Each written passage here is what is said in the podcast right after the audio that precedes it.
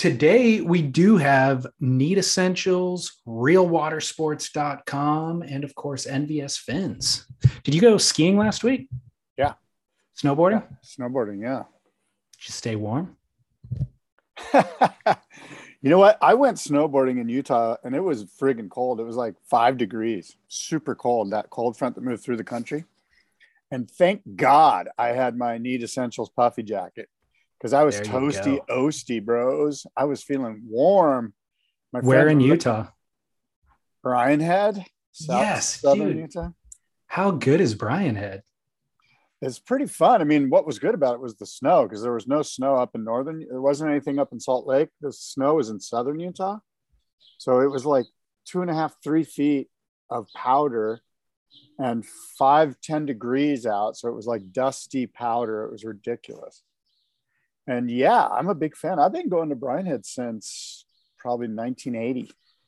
Good for you. That it's such an interesting little town. The way that somebody explained it to me was they thought they were going to be the next Aspen or something. So they they built, you know, all those condos and all this kind of infrastructure and it just never quite took off. So but the benefit for us now is um last time I went there I think lift tickets were like 40 bucks in the middle of the week. The mountain's big, there was nobody out. It was 9 degrees like you said and excellent conditions. Yeah, we didn't have any waits. There were no waits in any lines at all. And it's also really good in the summer for mountain biking. Is it? I've, I'm sort of starting to become a, one of those mountain biker dudes. Wow. Look at you, multidisciplinary. Disciplinary. Well, it's for cardio, right? Like I haven't Mhm. done it yet, but I'm thinking about pulling the trigger because my buddies were like, yeah, they were talking me into it. Because I don't like to run. Do you like to run? I don't like to run. I do. Oh, you do? I do. That's yeah. right, I don't like to. I don't like, I did get into cycling a few years. Not road years cycling, mountain biking. It's a different. That might, that might hook me because the road cycling thing, I tried my best and I was like, it takes four hours to get a proper workout in. And I don't have that much time. Yeah, I just want to spend an hour and a half cruising through trails and getting Yeah. cardio going crazy and also working on my lower body because that's where the chicken legs exist. Leg day. Um, well, shout out to Utah and shout out to neatessentials.com, Oh, yeah. neatessentialsusa.com if you're here. Yeah. um, not just for mountains, but for wetsuits as well. I just talked to somebody who got their first Neat Essentials a couple of weeks ago, and uh, he said he cannot believe that he was spending double the amount of money previously, year after year after year. I know, right? That's kind of that's that's kind of the you know the thing you hear the most is like this is an incredibly great wetsuit and it's what a great value it is too, you know. Totally. And we also owe a shout out to realwatersports.com in North Carolina, surfboard retailer. They've got all sorts of everything that you would need beyond surfboards as well, but they do have a 1500 board inventory that they can ship to you anywhere in the world for one flat fee. And it's actually uh, guaranteed to show up blemish free as well. Yeah, the look, the crew at Real Water Sports, super great customer service. They're going to take care of you from the time you click onto their website to the time you wax your board. It's a good call and good people and um, realwatersports.com. Well, I want to tell you about those Taylor Knox NVS fins. With the, have you seen those? No, They I'm not sure. They sent me the Taylor Knox NVS fins and I've misplaced them. And i this isn't an ask for more of them. They must be in a board somewhere because they're not in my fin drawer. But they're but a friend of mine was just showing Sean Madison was just showing me his NVS Taylor Knox fins. And they're basically the big twin fin with a little like notch off the tip. And um, they're supposed to be real sparky. I But all the NVS these. Yeah, no, they're killer. I wish I had some to show you. I thought have- showed you some. Didn't I show pick up? Didn't I have Not some in my those. Hand a couple- Oh. You did, but not those. I've seen, or I have the arc Taylor's arc thruster yeah, fins. These are the twin arc twins. Got it. Got it. Yeah. Got it. Okay. Same same design. Got it. So surfnvs.com, or you can grab them at realwatersports.com, actually. There you go. Wow. As we see some movement at the takeoff zone, it's Kelly Slater grabbing rail. A clean entry, this thing holding open, it spits. Uh, When it spit me, I thought it was going to spit me off my board. comes out with the spit, spits him out, comes out after the spit. gets spat out of another good looking wave here. Spit, spit, spit. We're just spitballing, right? Yeah,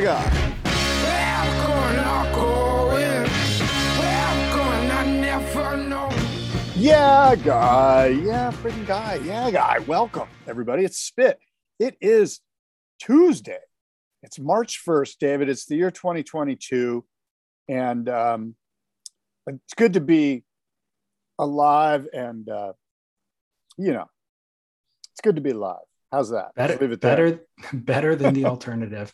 But I think maybe that's in light of all of the uh, the biblical catastrophes happening around the world right now. I mean, there's crazy flooding in Queensland and New South Wales.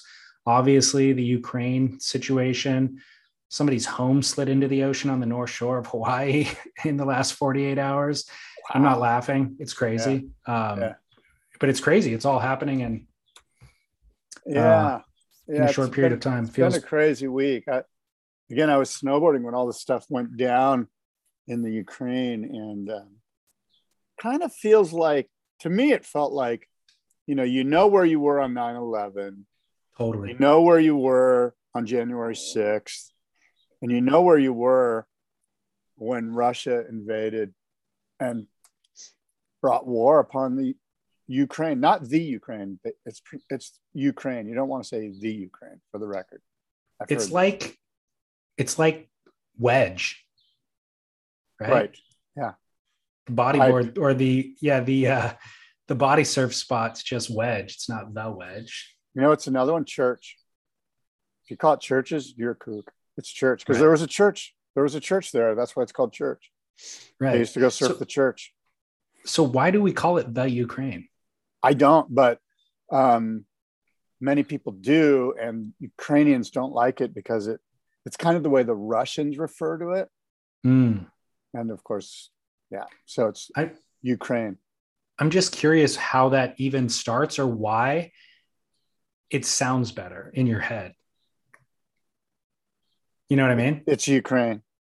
okay fair enough thanks for the engagement Um, yeah so happy to be alive happy to be like here don't want to be irreverent with stupid surf gossip and news uh, in light of everything else that's happening in the world Yeah. but so we'll state our gratitude right out of the gates for the fact that we live in the safest place possible during what's happening right now uh, because there are a lot of less fortunate people who are if not directly affected they know people who are affected you know yeah, it's weird. Is I I find myself going, gosh, is there some way that we, uh, David and Scott, as podcasters, or the listeners as surfers, or the grander surf community can somehow do something? That's kind of where I find myself today. Like, what can I do? In fact, on NPR this morning, there was this cake company here in North Park in San Diego. And this woman is from Ukraine, and it's called what's it? it's called Oh My Cake instead of oh my god i think it's called oh my cake and it's a store and you can go there and buy cakes and they'll she'll give a portion of it to the you know i don't know the, i don't even know where it goes but my point is is that every time i see something that's like hey go fund me or give money and we'll put some of it- over here to this cause excuse me i'm a little wary. So i'm searching for that thing that we can do david as a community. What can we do? How can we help? haven't- i want to help. I haven't researched it, but yeah, you're right. Um, you got to be, you have to be very wary, especially in today's age where anybody can set up a GoFundMe or Kickstarter or whatever. I've actually seen horror stories on social media of some influencers um, allocating funds inappropriately.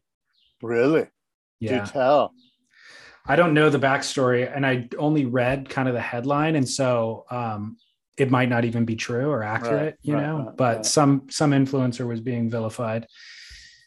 But at any rate, there is surf news in the world. And so we can uh, add some levity to the day with that. well here's something that you should maybe we can find find something out about the isa okay. which has a bunch of international member organizations there's one ukraine ha- is a member of the isa Hmm. ukraine has a surf team wow. so it seems to me that that's sort of our in you know like if we need like an in it feels like it would be through the isa and through the ukraine you know surfing association USA. Who knows? is who is the Ukrainian surfer? It doesn't matter. I'm just curious. I'm just curious. No, we do want to know who it is so we can communicate with them and find out the best way to do things, you know? Yeah. Um, Let's get that person on the show. yeah. So if you if you listen to this show and you're an ISA person, help us hook up with the Ukraine Surfing Association or Surfing Federation or whatever it is, so we can help, so we can drive our listeners to help. And, and I don't mean like give surfboards. I mean like let's give some money or give some food or give real help. You know Yeah, I like it. I like it. I do know what you're saying. Um, we've got where I've got CT updates for you, Scott, from last week. I've Yes. got thoughts on Kelly from the pros. I've got stab in the dark to review. Where would we like to begin? Let's go with your first thing, the CT update. Gabriel Medina out for Portugal. Barron Mamiya into Portugal. Moana Jones out for Portugal. Lots of stuff to discuss. Let's start with Moana Jones. She is ranked third in the world. Moana is still within striking range of the midseason cut, but she's only in that position because she got a wild card at Pipeline. She won that event. She did not do good at Sunset. She narrowly lost to Stephanie Gilmore she got into sunset by virtue of a wild card because she won pipe. So we're in a predicament now where she's not on tour but she's in third place and she is not invited into the wild card position in portugal. Instead there's two wild cards and they're being used by tia blanco who won the ultimate surfer television reality show in order to get a wild card and also bronte macaulay uh, who won or she's earned it because she had the highest rankings on last year's QS tour. Okay. Well, this is a huge problem. And the thing that you stated that I think is of importance here is that Moana Jones Wong surfed well at sunset and she barely lost to Stephanie Gilmore. It wasn't like she didn't catch waves at sunset and she's only a pipe specialist and that's where she belongs. And that's why we're not sending her to Portugal because really she's a pipe specialist. She actually is a really well rounded surfer and she went out at sunset on her backhand and almost got through and lost to a seven-time world champ. So I'm there's a problem here. Like there's there's a situation here where the WSL needs to figure out this is going to happen. This reminds me of what used to happen with the Triple Crown, where there's a guy that's in contention for the Triple Crown, but he's not invited to pipe. So how Yep. can he really be in? So it's the same type of thing. When you have uh, wild cards that do well early in the season, you know, I mean, the situation explains itself. It's not right. And I don't know how to fix it. I don't know how you squeeze. Uh, I think what you should do is kick Tia Blanco out. Nothing against Tia. I want to see her surf in the CT this year, but let's find another place for her later on in the season. Wh- Why not Yeah. continue the mojo with Moana Wong here and give her Tia's spot? Tia's obviously not in the running for the world title. She will get her chance to surf on the CT. You know, like maybe even give Tia two chances, you know, like because we're, It's three. she gets three already. Yeah, Well, she earned that was Okay. the, the grand prize was three wildcard spots. Okay, well, let's give her four or whatever. You know what I mean? Like, let's make it right by Tia because I'm not here to to not you know to take away Tia's chances because she's a great surfer in her own right. But I feel like you can't not have Moana uh, Jones. Is it Wong? How do you say her last name? Uh, Moana Jones. Wong. Jones Wong. You can't have Moana not surfing. She's third in the world for God's sake. And frankly, I bet she does. She would do good at Super Tubes. So to add to that argument, given the current standings, if Moana merely shows up to two of the next three event and and wins one single heat, she would likely have more than enough points to end up in the top 10 after the first five events. Wow, that's great research. Did you do that, or did somebody send you that? Stab, it was written on Stab Magazine's article. Um, and so they interviewed Jessi Miley-Dyer. And Jesse, who is the obviously WSL senior vice president of tours and something else, Uh, she said Tia's wild cards were decided in collaboration with our general managers in looking through our different sponsor commitments. She will have J Bay, El Salvador, and Portugal. The question to her was Were these predetermined before the season started? And that was her response, which sounds so corpo. And also, it's decided with our general managers. Okay, so that's deflecting the blame to nameless people, and then saying she, uh, in light of our different sponsor commitments. So, you know, MEO, who sponsors the Brazil event, or I'm sorry, sponsors the Portugal event, if they have an athlete, they can put them in the Portugal event. If Rip Curl has an athlete, they can put them into an event. So they're trying to get Tia into events that probably there's no sponsor conflicts. My thought here, kind of in relation to or in response to what you said, is there's two different things to consider uh, it does Tia's surfing. I'm not sorry, not Tia. Does Moana surfing actually warrant a place on tour? Because you and I are caught up in this story of her a wild card winning pipeline.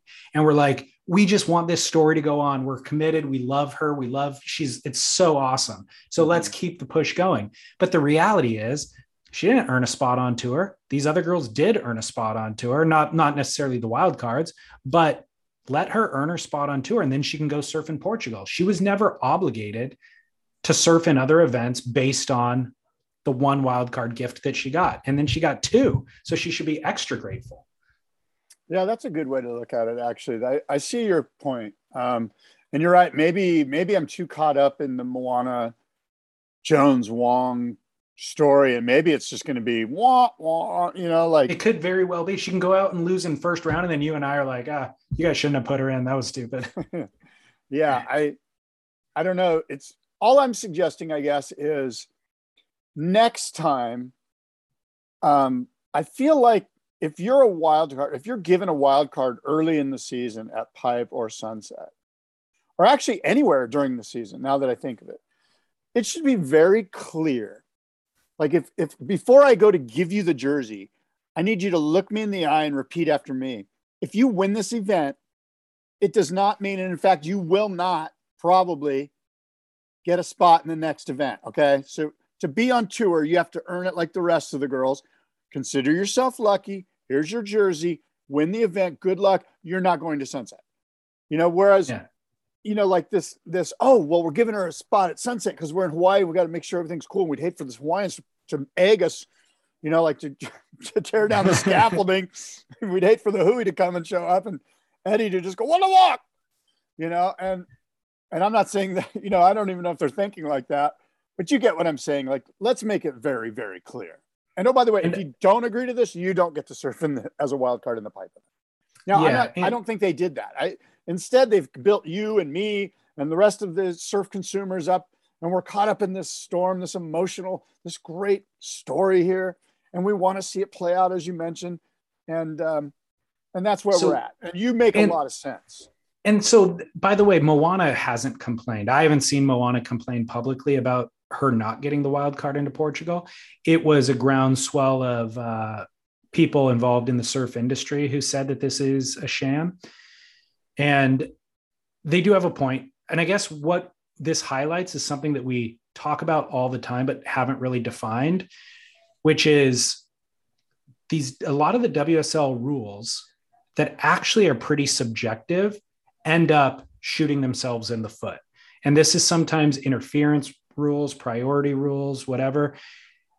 Their objective is to make these things black and white. It's to make it objective but surfing is kind of impossible to make objective and it should always remain subjective. So it's a fool's errand and they need to design something a little more savvy where there's more subjectivity allowed because if they their whole goal with a wild card surfing in an event like pipeline is to have a cinderella story. Well they had it and now they've got to shoot their foot in it it shoot themselves in the foot because they have these arbitrary rules defined previously you know or by the way this also dovetails with something else that i've been talking about which is why are they doing a reality show oh well now because they did a reality show it's infecting their main product you know? And an so infection. it really is. And so it's cutting into it. And so don't set up these Cinderella stories and then get in your own way because of these arbitrary rules um, ultimately. Yeah, I'm look, I'm not I'm okay with rules. I think but as long as they make tons of sense. You know, like Yeah. me saying, "Hey, there needs to be a rule that if you put on this jersey, you do not get uh, to carry on through into the sunset event, even if you win it by." But that's a I- stupid rule. You know what I, I- mean? Like I it makes more sense to allow them to, but they need they need more I don't care if it's Um, stupid or not. My point is, is that it's clear. I guess what I'm referring to is Jessi's corpo speak, which is like, it would be so much better if Jessi said, "Hey, look, everyone knows we have the rule that if you, when I go to give you the jersey, you nod in agreement and repeat after me that yes, I understand it." I then look, stupid rule or not, everyone sees it. It's out in the open. But this whole like, well, we talked it over with the general managers and we deflected it here, and they decided, and well, because of corporate, you and know, I'd much rather. I'd much rather just have her say, um, I, I don't know, you know, I, you know what I'd I can't you write know what I'd press prefer? release right now, but I can write it for. Here's what I would prefer, and here's what Dana White would do. Yeah. He'd push Jessi aside, grab the mic, and be like, Hey, Moana, you want to surf in Portugal? Get on the QS, earn your spot. We'll see you there next year. Boom. Thank you. Walk aside. thank That's you. what they need to say. You know what That's I mean? Yeah, I, that's exactly what I, I, I agree. We need like that kind of clarity, that kind of, Yeah. okay, well, agree with it or not, we know where they stand, you know, Right. like right now, like, who knows? Maybe Moana will get a wild card into J Bay. or then or then yeah it's just again lack of direction lack of vision and then lack of um communicating that whatever that vision is to the end user it's kind of like oh we'll just get out of the way we'll try to put out a little fire here we'll try to build up some stoke over here but we won't really see it to fruition then we'll get out of the way if the fire starts to go some other if social media takes um the narrative from us you know Well, in many ways, I mean, you know, I guess if I was the WSL, I could also spin this as a good thing. Like, look, we have a great story in the pipeline winner. Uh, we have a great story in Tia Blanco. Oh, by the way, people are talking about when Scott and David are talking about women surfing right now. Ding, ding, ding, ding, ding. That's a good thing. You know, there's so there's Yeah. a lot of ways that you could be. And oh, by the way, I'm not sure about this, David, but I would imagine that Moana Jones Wong is seated number one at the pipe event next year. So sh- her story will continue. Yeah. Well, yes, that's probably true. Part of what I'm talking about though about like the diffused diffusing their own storylines is do you even remember the Tia Blanco storyline at this point? Like Ultimate she Surfer. came right, but you know like her bringing her back now in Portugal, if it is to capitalize off of what they did over here in reality TV, Yeah, yeah. The don't chasm remember. the chasm Yeah. between is so vast that they have to reintroduce her run a bunch of highlights packages remind us why we all care why we should care and it's they're not doing themselves any favors That's now would okay, be the though. time to put moana in Well, I look. You and I, if we were running the WSL and it was Tia's first event after winning Ultimate Surfer, we would catch up the audience. We would bring the audience up to speed. she would have You been know? pushed right into pipeline as far as i'm concerned That You know what I mean? Like, hot. Yeah, coming off been- of the ultimate yeah, surfer straight into pipeline Yeah, let's see what you're made of yeah. But even there is a chasm. When did Ultimate Surfer end? good question Did you even watch it? it ended it ended um should have ended sooner let me put it that way I never I- watched one episode, but I appreciate that, but here my allegiance is to the listeners, Scott. I watched it for them just so I could complain about it for like three months straight.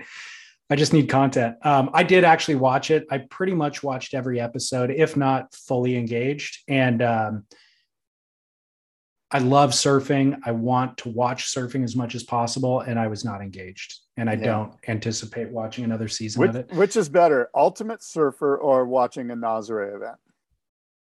Oof. Or just watching a Na- Nazare Nazare. clip. Nazare. clip. Nazare. Uh, you're not I mean, they're both. I, I would rather watch Ozark than either, right. but or, or Nazare via the hundred foot wave. I'd watch that. Yeah, that was really done. That was really well done, huh? So back to my question, I need you to give me an answer. Oh, Yes or no? Does Moana's surfing deserve a spot on tour? I can't answer that with any sort of really, uh, you know, any authority because I haven't seen all I've seen of her is at Pipe, Me too. And so I've I don't seen her- know. I, I just don't know. I've seen her at Pipe and like a couple waves at Sunset during that comp. How did she surf it at sunset? Because I didn't see it. She surfed good.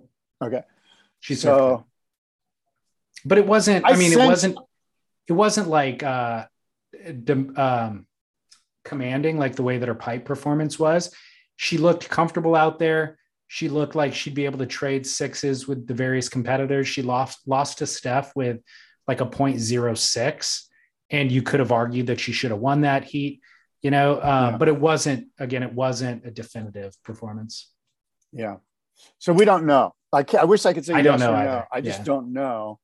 but you But can I make the bet we- argument We could if Super probably, Tubos, if if Super Tubos is barreling and pumping, then she would be the bet out That's there. kind of you what? I'm. That's what I'm saying. I agree with that. Yeah, I bet we could search on the internet and find some footage of her, you know, like wherever at Kewalo Basin or Ala Moana or so, you know, somewhere where it's like more realistic to what she would be surfing on the CT, you know, like in wherever Bells. yeah. Well, uh, all that being said, I Speaking do like of Tia Blanco, I do like Tia Blanco. you do, don't you? I do. What is it? What What do you, is it? Why do you like her so much? She was the sweetest girl. Like she, I because you didn't watch that show. Yeah. Uh, the storyline that developed is she was a sweetheart, and Malia Ward and Anastasia Ashley were playing the high school mean girls. And oh, really? Yeah, and so it was like Tia and her friend Brianna Cope from uh, Kauai Yeah. that were like, I don't know, we're just trying to, we're just trying to like be friendly with these girls, and they keep being mean to us. So Tia was the sweetheart who then also was the shredder who won the event. Oh, that's interesting. Well, good for her. The reason I bring her up is because you know who broke the internet this week No, who? besides President Zelensky, who, by the way, is move over Dave Chappelle. President Zelensky is my new favorite comedian.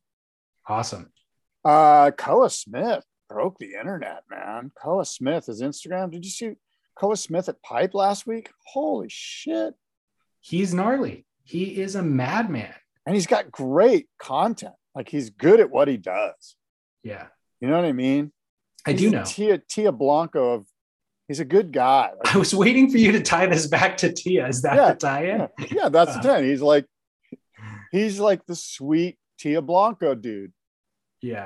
And he rips. Uh, I, I, this is popular on the internet. I don't think it's ever been said on this podcast, but the um, comparison between him and Gary Busey is undeniable. He is a young Gary Busey. Man, I'll That's- send that's you- Not, that's not going to bode well for him later in life. well, Gary's done some hard living. Let's put. Yeah. I mean, Oh yeah. Koa seems to live a much healthier life. Um, uh, anyways, I'll send you a side by side image later in the show.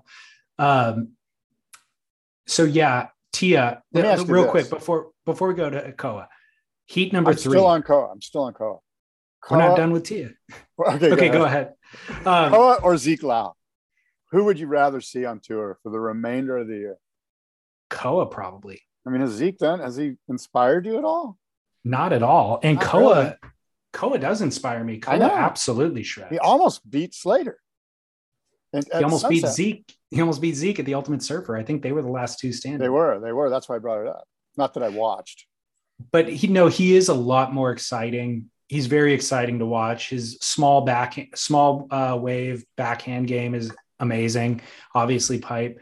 Um, heat number three, though, in the women's event in Portugal is Mm. Tia, Carissa, and Steph.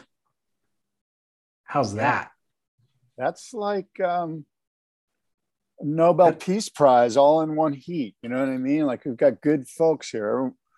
Well, it is the hardest draw you could possibly get for a wild card. Like Tia, Tia getting her first CT event, and in Heat One, she's faced against eleven world titles. She's got Mother Carissa, Princess Di, Stephanie, and Tia. Man, she's got a tough heat. She's got 11 world titles against her in that heat.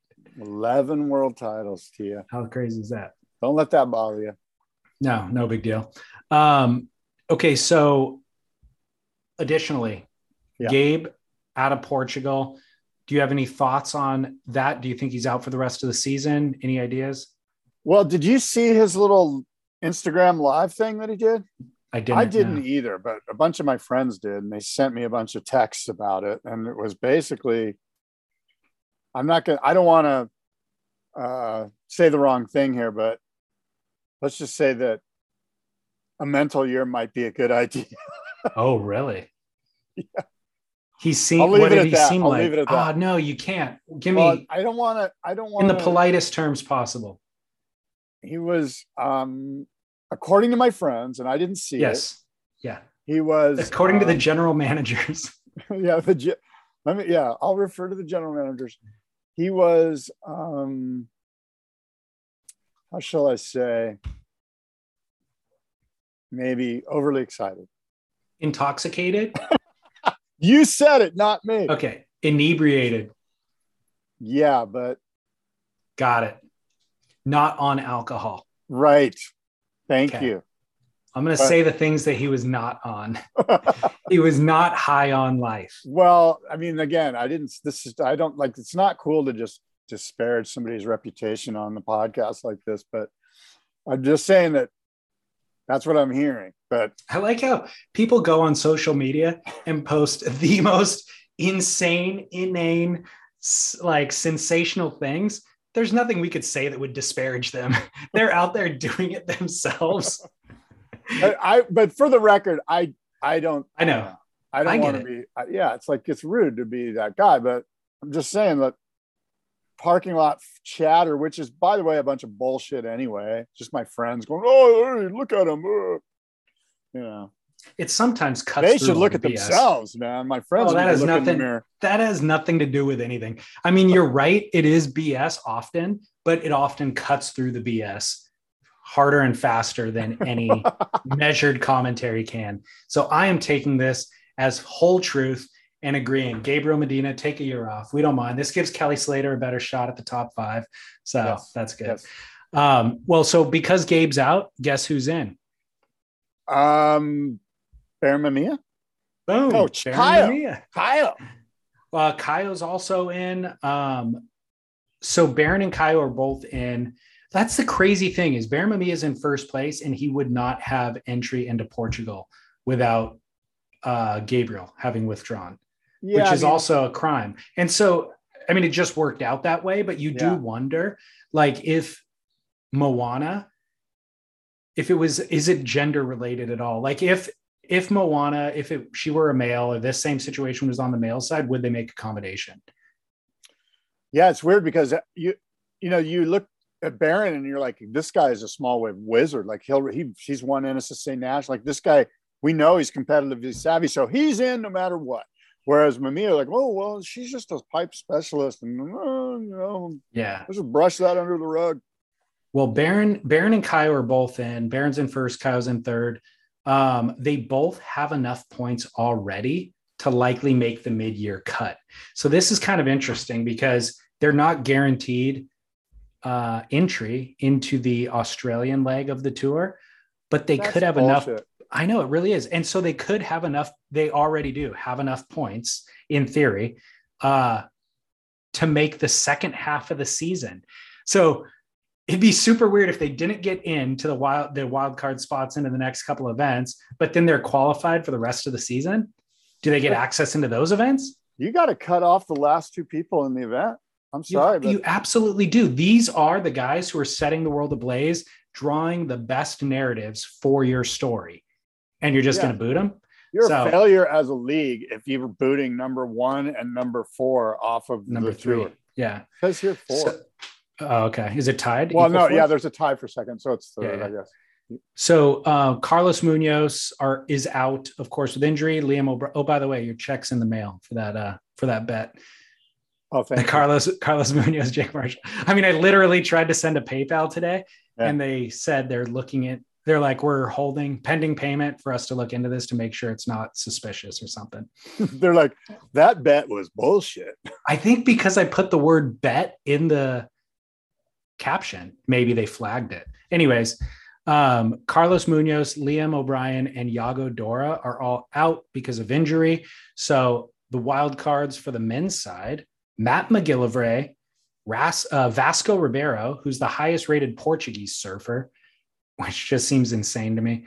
Uh, Justin Becret, who's the WSL wild event wild card, also seems insane to me. And Alfonso Antunes, who's the sponsors wild card. Well, again, like, so my question is let's say there was no injuries, right?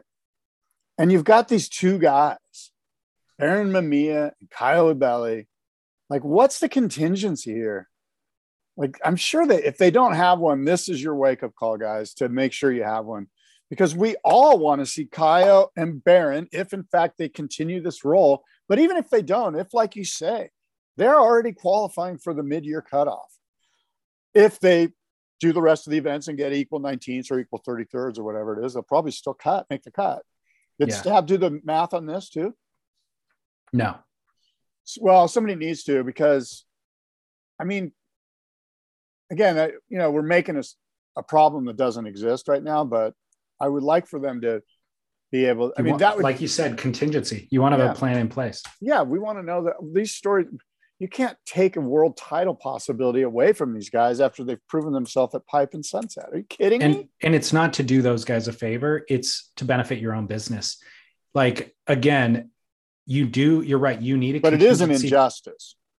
you do you do need the contingency in place because your greatest hope at the first events of the season was that the wild cards would come from behind and win it and your greatest hope has happened so you want to be able to plan for how to uh,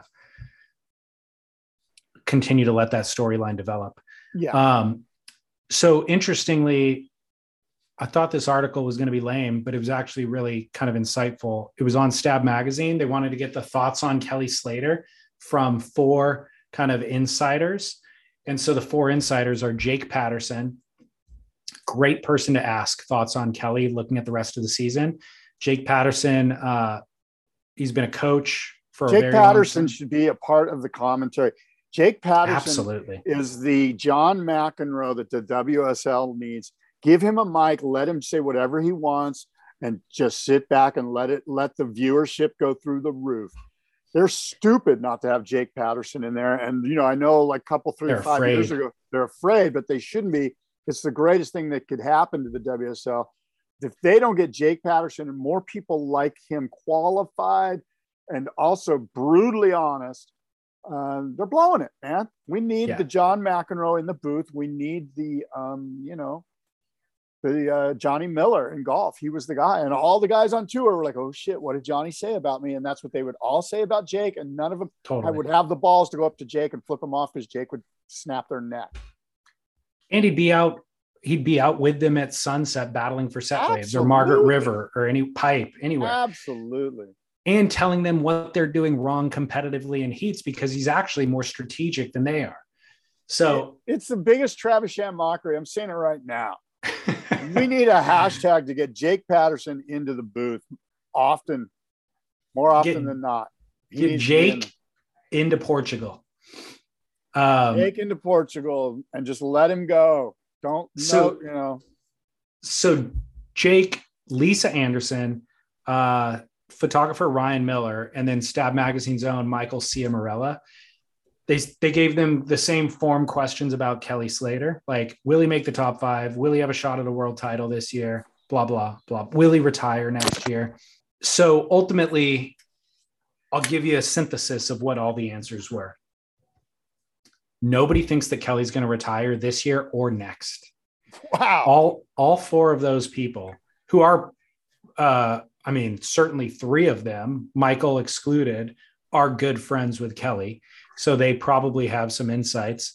Uh they don't think kelly's retiring this year or next. Why? so what is their because reasoning?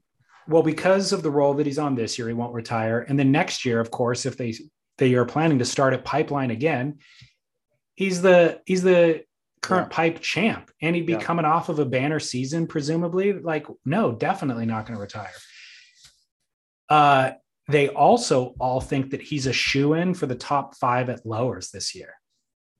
Wow. which i thought was interesting. I thought there'd be a little back and forth about that one because i'm not convinced that he will be but all of them said oh yeah he'll be there for no no problem. But then none of them think that he'll win the title there. All of them think that he's totally outclassed at lowers and that lowers the kind of surfing at lowers especially the surfing we saw last year has gotten to a level that kelly doesn't Yeah. exist on anymore yeah. and i think snake was the one saying like you got to be doing two full rotation airs huge carve and then a strong finish and you get an eight Yeah. It's true. You got to do something on your first turn out the back that's magnificent. yeah And it's this is a great reason why, guess what? They should finish at a wave of consequence. I was thinking about this the other day. Just think if they had the top five at pipeline. i know i've told you that Why don't I know start the year about- there and end the year there Yeah, Boom. the top five at pipeline. yeah That would be so sick. And do it Insane. in December, by the way. Let's do it December. Same holding period we used to have, the 7th through the 20th. And then start in late January start the season. You still got a month, you know, and you got plenty of time, by the way, from the, you know, end of August or whatever it is. You got three months to build up the hype around it. Anyway, continue with the it's a, article. no, it's a no-brainer by the way forget about the first and the last let's do all 11 events at pipeline Because I, I, I do we can go to sunset i guess for a little bit we'll come back How pipe. much fun would that be? How much pressure would it be if you're one of the other four guys and you know Kelly's in the top five in the events at Pipe? Because if it, the problem with lowers, and this is true of even other surfers, like for instance, um, uh, Connor Coffin, you're kind of going. I don't think Connor even has a chance at lowers.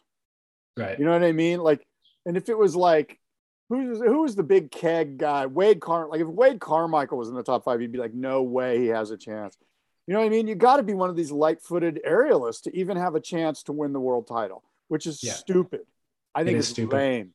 but it, everything's backwards right now Yeah, everything's so backwards right now we're it's not even worth discussing like we get into the minutia it's almost like god it's almost offensively backwards but- just yeah. Go we ahead. learned that in hawaii you know like throw everybody out into pumping surf and it solves all the problems um any at any rate i thought it was interesting that they all thought that kelly would even be in the top five uh, they asked him what events he would do well at which events they expected him to not do well at and obviously he would do well at chopu everybody thinks he would do well at g-land because he has more experience there than probably anybody else on tour i think that's a safe bet we need to keep in mind he often doesn't go to Brazil. He often finds a reason to not go to Brazil. Um, El Salvador is a huge question mark for me with Kelly Slater. Um, Portugal, he traditionally doesn't do well at, and Margaret's a real question mark. So the fact that they think that he would end up in the top five, there's more question marks there than there are um, exclamation points. Yeah, look, I think he does pretty good at bells. Yeah. I would say Bells, and I would say J Bay. He's he's he's probably a quarterfinalist at worst. Yeah. Um, for sure, Rio's a no go. Throw that one away. Margaret River interests me because if it's at the box or if it's at North Point, there's potential there for him to do really good, really well, right? Um, of course, G-Land, Chopu. But you say that even Margaret River of the box, he's not my top picks. I'm just saying, look, all we want is is you know quarterfinals and semifinal finishes. If you're looking at fifths and sevenths and ninths and thirds and thirds and fifths and nine, and oh by the way, we get a first at Chopu, and we get a second it. at G Land. We got a first at Pipe. Well, I know. On top of that, Yeah. so we now we got a first, two firsts, a third, and I mean, if you look at past world titles, it's usually like you know, it's like that. It's like you maybe get two firsts, and you get like second, second, third, fifth, seventh, ninth, and then one shitty throwaway. And We're just talking about getting into the top five, not even a world title. So you need less. oh, that's Because right. Connor See, already- Connor yeah. Coffin, Connor Coffin didn't win anything last year. Morgan Cibilic didn't win, right? He made finals, but he didn't win. You know what? Rip Curl needs to call up the WSL and just go, look, we're a friggin' surf company. We're going to end this thing at Pipeline. Yeah. Ending this thing at lowers is a huge mistake. We've we did it once. Okay, we all understand. You've got to be a light-footed aerialist guy to do this.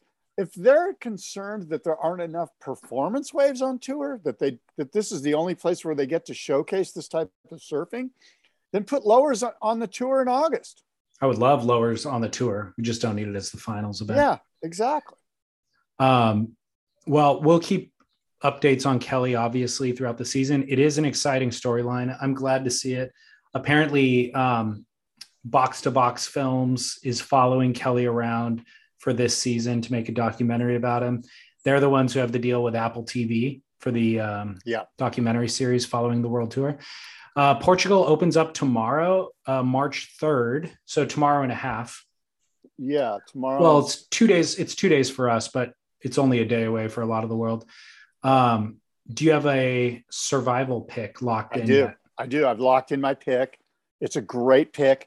This guy's going to do really well. I'm excited about my pick. Do you want to know who it is? Yeah. Who and why did you pick Felipe Toledo?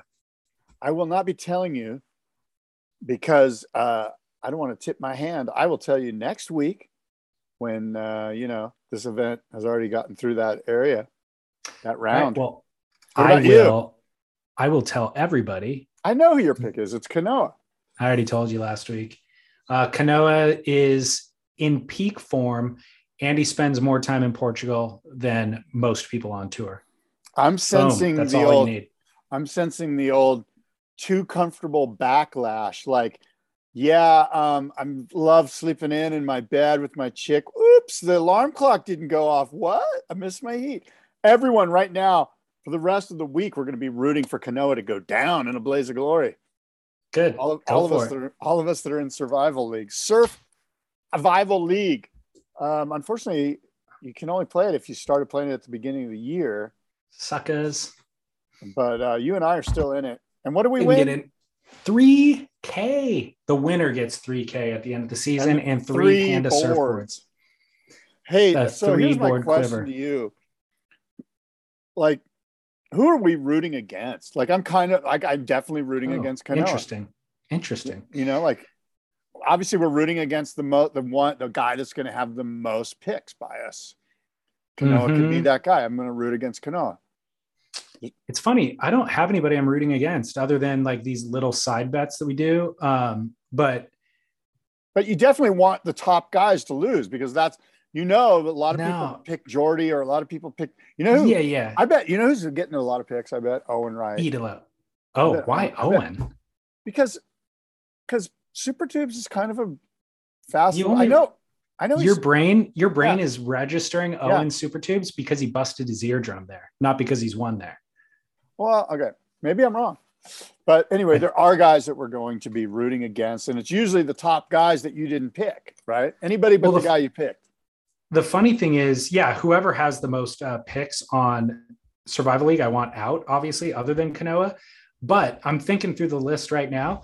I'm not rooting against Italo. I'm not rooting against Jordy. I'm not rooting against John John. Not rooting against Felipe. I'd be happy with any of those guys pushing through. What if they're going up against Kanoa in the round of 32? Then I want them out, Right. obviously, in that case. What I if trust- Justin Becret wins the whole thing as a wild card? Does that mean because Barron Mamiya Push- got it? send do we- him send him to Australia. You know what I mean? Like if he wins, send him to Australia. We'll have a battle of wild cards. I mean, it kind of Um, needs to be that needs to be clarified. Like, if you win an event as a wild card, you should just get in for the rest of the season. I, I think I that's agree. fair.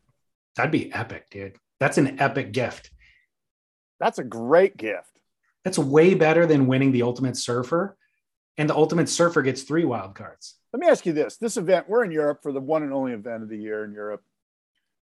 They should be doing something about acknowledging Putin's war in Ukraine. And, uh, do you think that there should be something? I mean, dude, they're in Europe. I mean, Europe's freaking out. Like, like, it's not. It's way different in Europe than it is here. What do you think?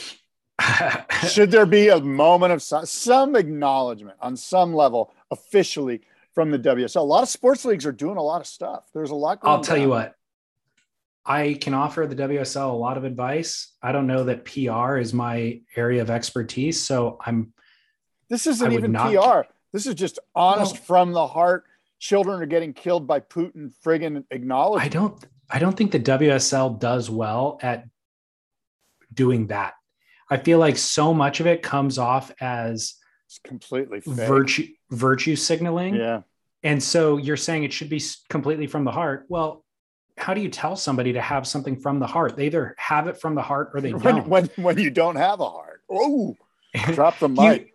and so and so who would make that statement and where would they make the commentators would make it by you know being signaled by the tower being signaled by erik logan or somebody from corporate then it's not this? from the heart because they're just the spokesperson How does erik logan come on and give some message no, That'd hell no. too. no, no, no. You know no, what I mean? do- Like- don't do that. Here's what you do: you offer Ukrainian flags. If you want to stick it on your board, you can. If you don't, that's fine too. But we have Ukrainian flag stickers for you. If you're Yeah. so moved, put a sticker on the nose of your board so that everyone Solved. can see it. Or Solved. even better than that, what they're doing, I think in in one of the soccer leagues, one of the football leagues, is they're putting the Ukrainian flag on the jersey, yeah and everyone's tyler jersey.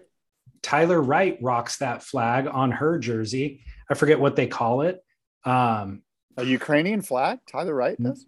it's not the ukrainian flag it's like the equal the equality flag of some Oh sort yeah, yeah, yeah.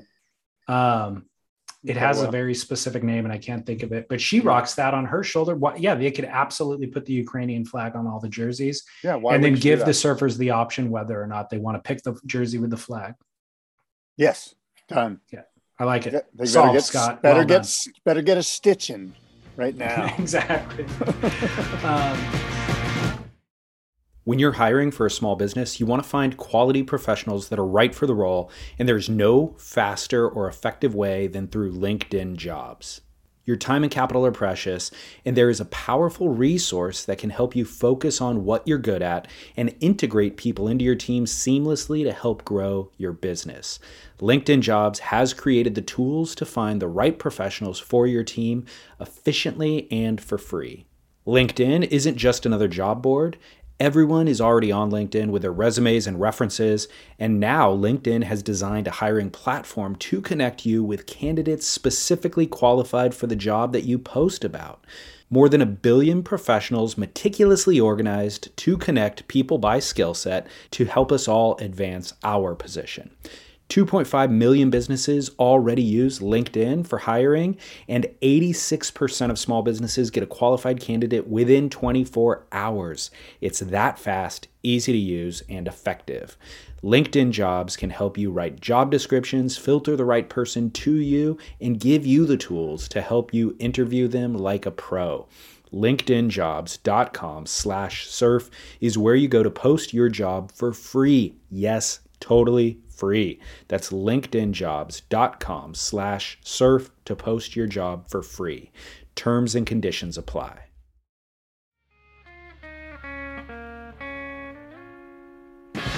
have you moving on from the WSL and CT competition? Yes, Are you watching Stab in the Dark? I am. I've watched both of them so I'm far. so glad that you're caught up. It took me Yeah. a minute to get caught up, but um, how it's Jack Robinson. He's surfing, I think, 13 board, 12 boards in Hawaii in marginal surf for the most part, but they're meant to be high performance short boards. So surfing them in, you know, not eight to 10 foot waves, smaller waves.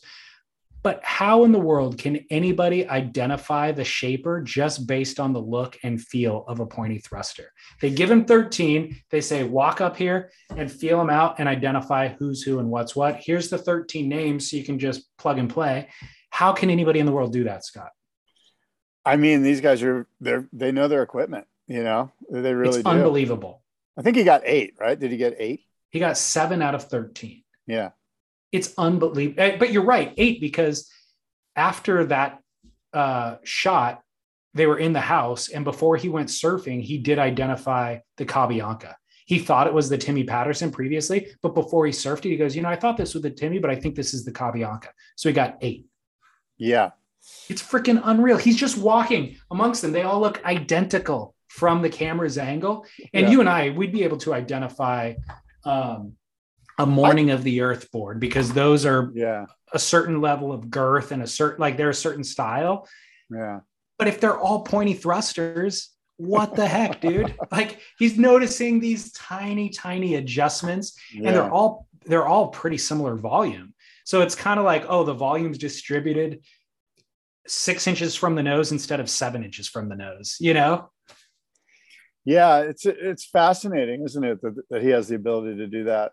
But I understand it. I think when you're on that level, I think that's the way it is with with a lot of sports. You know, like um, you know that Tom Brady can tell how much, you know, the exact amount of pounds per square inch of football is inflated, and golfers can tell, you know, if it's a stiff shaft or an extra stiff shaft or whatever, and tennis players, you know, I'm sure that they're they're just they're so at such a high level, you know, that it's just it's mind-boggling that they can pull it off.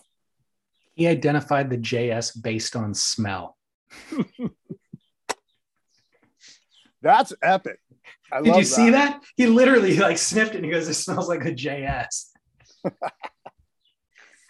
so Anyways, the uh, shapers involved this year are Matt Biolos, John Pyzel, Chili, Merrick, specifically Britt uh, Merrick, JS, DHD, Axel Lorenz under the Pukas label, Timmy Patterson, Cabianca, Sharp Eye, Tokoro, Arakawa, and Pang.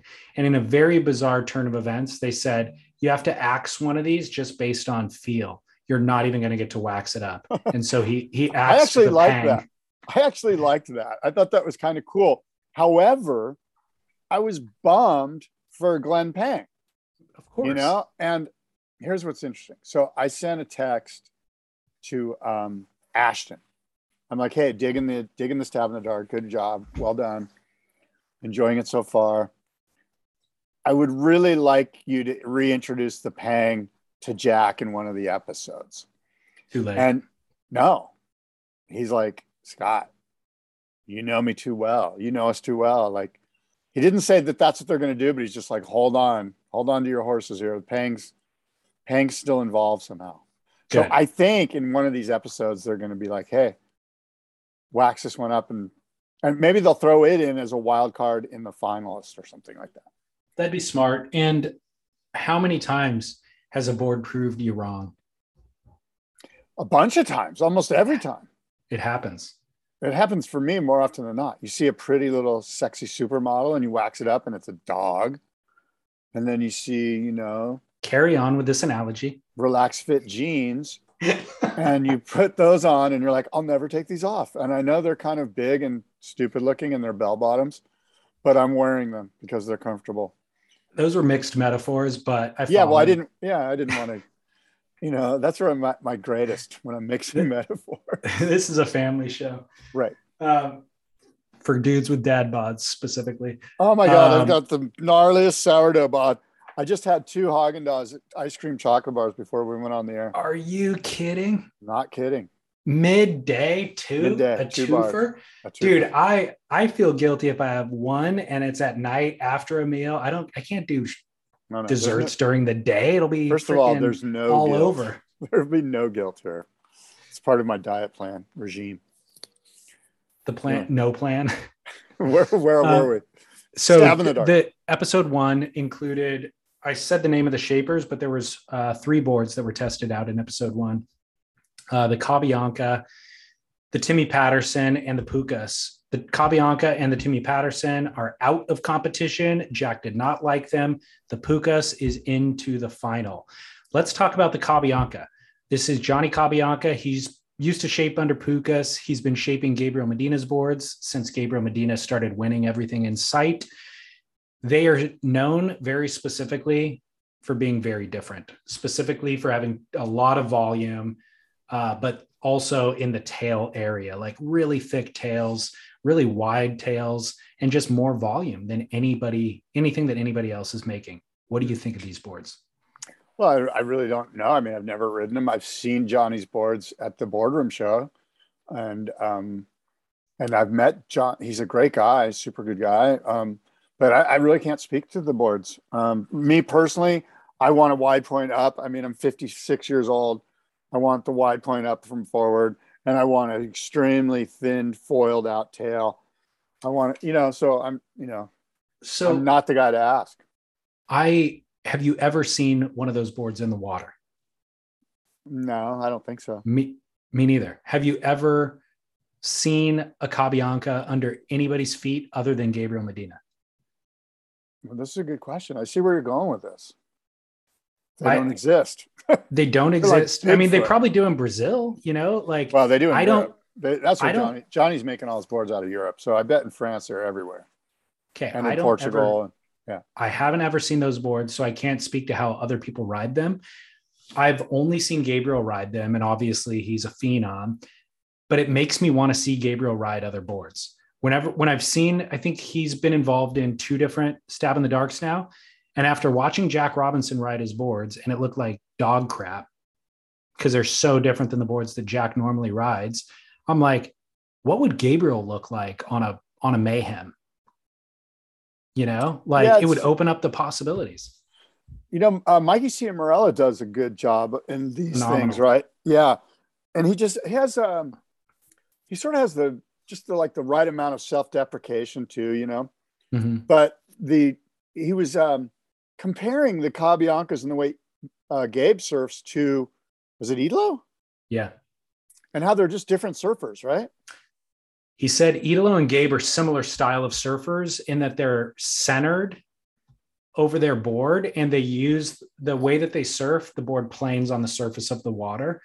So he was saying it's um, akin to a wakeboarder, Right. the way that the way that a wakeboard moves over the water. And he's absolutely right. When they cut the footage, it's crystal clear. And then he said, um, the style of the style of surfing that Jack Robinson or John John Florence is doing is much more akin to a water skier where they're really leaning on the rail. And so they're not planing over the top of the water. They're carving into the wave and transitioning rail to rail rather than just like pushing off um, the fins and gliding forward and so you want narrow tails, thinner tails, so that it can navigate those turns, the turning radius a little bit tighter.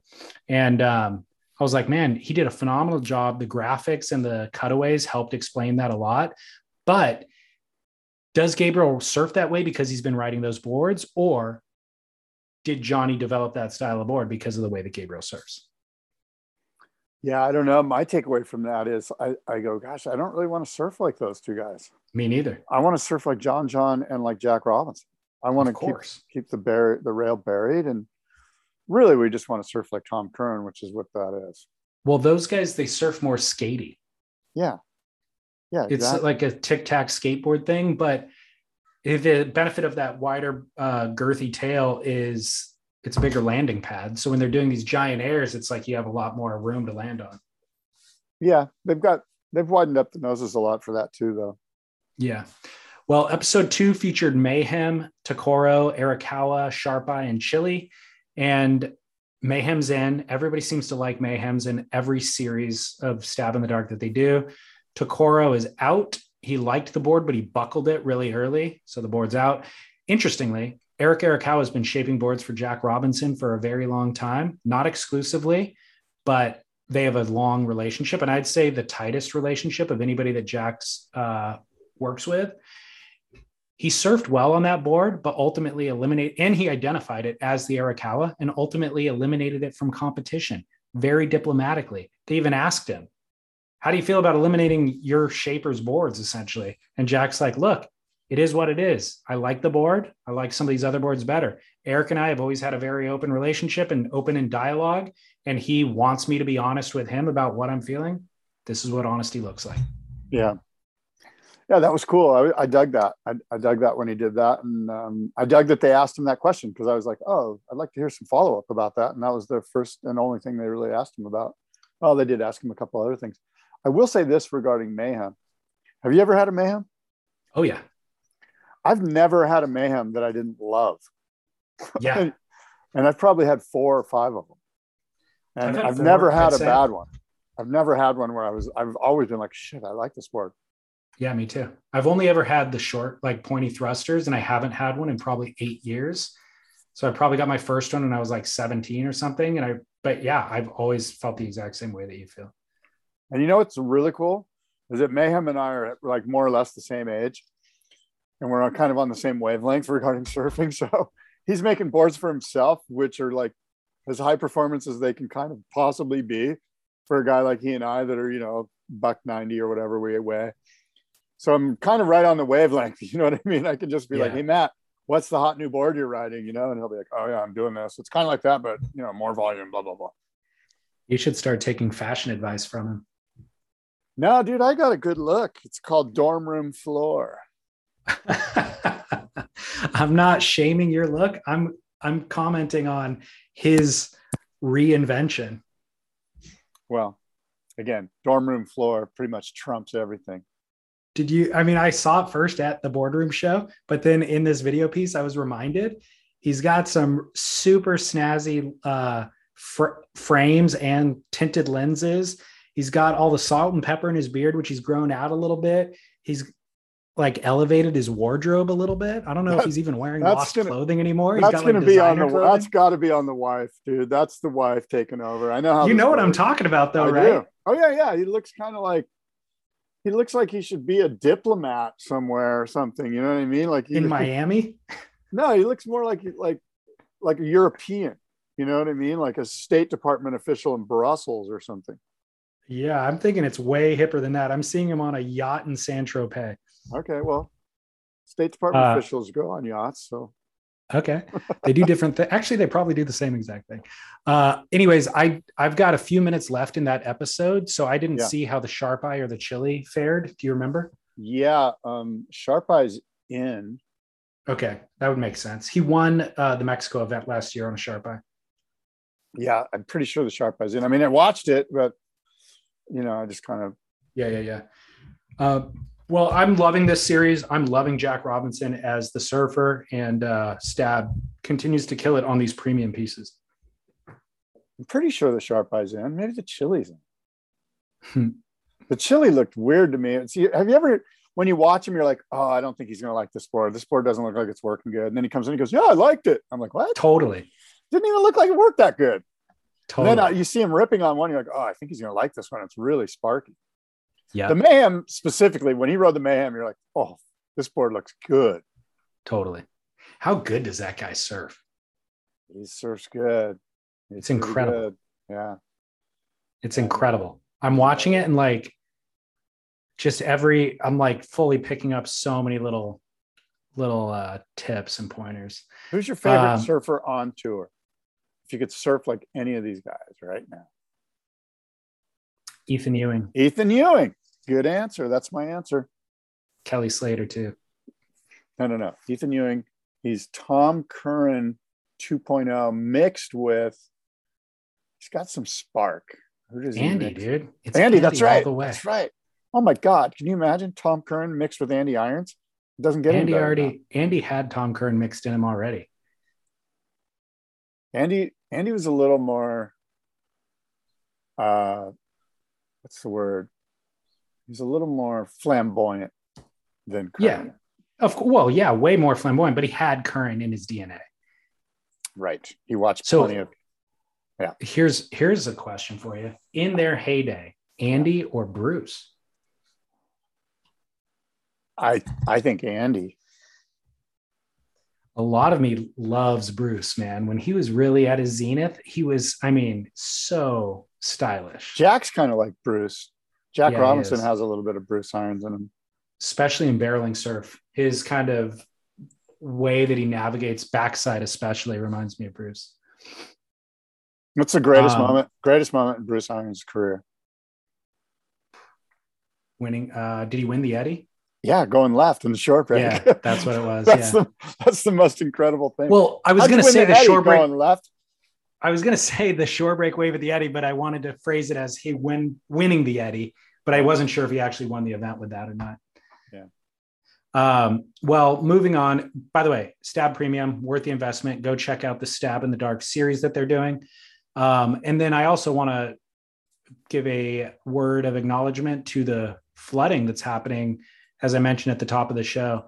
Um, in Australia, Queensland, and New South Wales the town of Lismore, specifically just west of Lennox, has experienced the worst floods in his in their history. 46 feet of water. What? 46 14 feet? 14 meters of water. Maurice Cole just posted um, an Instagram of a McDonald's. I saw You know that. how they have, you know, how they have those signs that are like way up so you can see them no matter where you are in traffic. The thing is almost submerged. The Yeah. thing is of the that thing has to be, I would say, based on knowing 46, it has to be 50 feet tall. Yeah. All but the top eight feet are submerged. And they show photos of it uh, previously on a sunny day. You're like, yeah, that's a normal McDonald's sign that's 50 feet tall. And then the photo shows that being fully, well, not fully, but almost submerged. Um, 16,000 people are thought to be displaced in the ongoing flooding. Seven people have been confirmed dead in Queensland. Um, there's, it's the most severe flooding in history. Joel Parkinson, Ryan Hipwood, Mikey Wright have all dispatched their skis and they're running rescues through this area just to go literally drive into town, see if anybody's drowning and needs help, pull them up on Wow. the ski and get them, Good. get them to safety. That's cool. Those guys are my Duke Kahanamoku of the week. Crazy. Yeah. Um, yeah, I fully agree. Uh, ocean levels, science scientists talk about ocean levels rising. Scott, have you noticed any of this happening in your area of Southern California?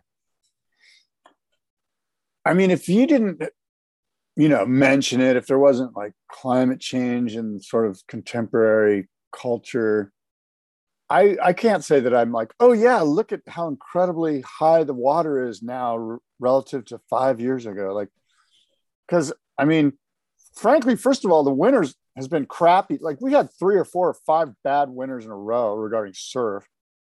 And so I'm thinking back to El Nino years when the surf was huge during king tides and the water was rushing over the 101 freeway. Yep. And that hasn't happened in a long time. Yep. And in fact, where I live, they've put in a bunch of, you know, I forget what it's called, but it's basically like, you know, berms and, Yeah. and growth, beach growth. They've, and the beach is bigger where I Hmm. live. But that's just sort of an anomaly. I mean, they do pump a ton Well, of sand there. It's it's man mitigated. Right. No, no, for sure. Yeah. Yeah. Yeah. I haven't noticed either. And um, I experienced what you talk about, where, yeah, I remember flooding happening during specific winter storms and that not happening for the last 10 years or whatever. But I do notice all the beaches changing. You know, like they're very different than they were when I was young, but I, I don't know if that's That's on That's on the negligible. projection. Yeah, and it's also not necessarily on the projection of global warming or any of that stuff. It's just normal Well, look, cycles that we live in a- through. our coastline is erosional. The Florida Right. coastline is depositional. These are two different types of coastlines. Ours erodes, theirs gets deposits. That's why they have those sandbars off North Carolina. That's you know the Outer Banks is the Outer Banks because sandbars shift. That's why there were shipwrecks there all the time. Yep. We live in a depositional coast. It's just, I mean, an erosional coastline. That's just the nature of the beast. It's going to erode away, and it has forever, and it's going to continue to. Yep. Very good. See, educational show as well. Holy mackerel! Um, well, those guys are, are Dukes. My must see moment. I don't know if you've seen this. This just got posted in the last few hours. Uh, Killian Guerin at Hossegor. This is a note, a kid who I've Oh. never heard of before, the regular footer who freaking Hail Mary bomb drops into this like triple, quadruple overhead wave at Hossegor. The thing's a full on closeout and he navigates out the doggy door. Uh, actually gets absolutely annihilated after he navigates out the doggy door but it really might be the biggest wave ever paddled into at Hossegor. He said that he was the only surfer out there. You see this, it's like insanely massive Hossegor, but also Perfect. victory. vi- no, Oh, no, victory at sea, like really? water moving every. Go to Stab if you could pull up Yeah. Stab's Instagram account real quick. Oh, stabs Insta. Stab's Insta account. Yeah. And uh, it was, I don't know if it's the most recent post anymore, but it was Right. an hour ago. Um, it's, anyways, this crazy day that you wouldn't even be able, be able to make the paddle out of. Nobody would be able to make the Oh, paddle out okay, on here this is. day. And he somehow lucks into this wave. It is easily triple overhead, makes an insane drop, gets an insane barrel, and it is a closeout. So the doggy door end section is just triple overhead, heaving, and he doesn't even have enough momentum to get in front of it because you can't. It's that big of a wave. So he kind of just like ejects and tries to go out the bottom. Uh, but it was the gnarliest. It is an unbelievably heroically ridden wave. How about the man? The the bailout at the end is insane. I just love that in surfing, there's the there's unknown people. Maybe he's known. I don't know. I've never heard of him, but just doing stuff that's more insane than we're seeing the elite world tour surfers doing. Um, you can still have these moments where you go from zero to hero in surfing. So I loved that clip. yeah, good stuff. That was a great Cool. cool. Cool, man. I got to get back to baby duty. Okay, well, look. Until next time, David. Adios and aloha. And when I wake up in the morning to feel the on my face, there's a blood that's flowing through the feeling with a knife to open up the sky's veins. Some things will never change.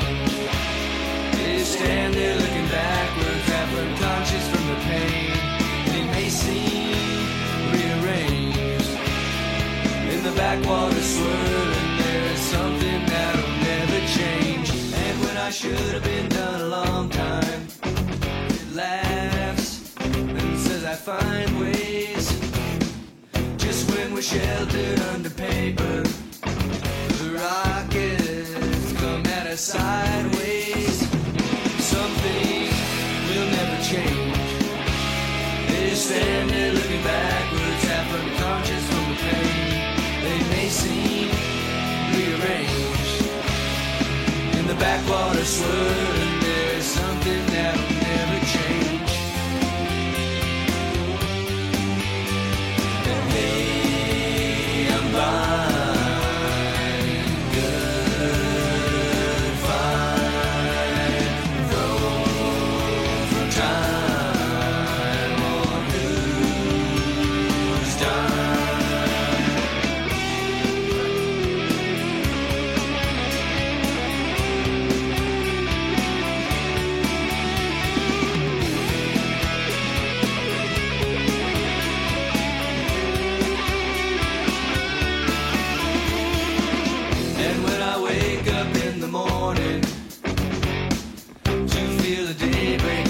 Face, there's a blood that's flowing through the ceiling with a knife to open up the sky's veins.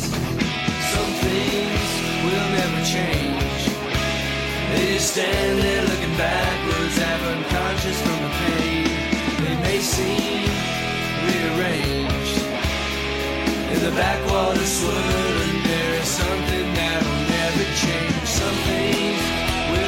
Change. They stand there looking back.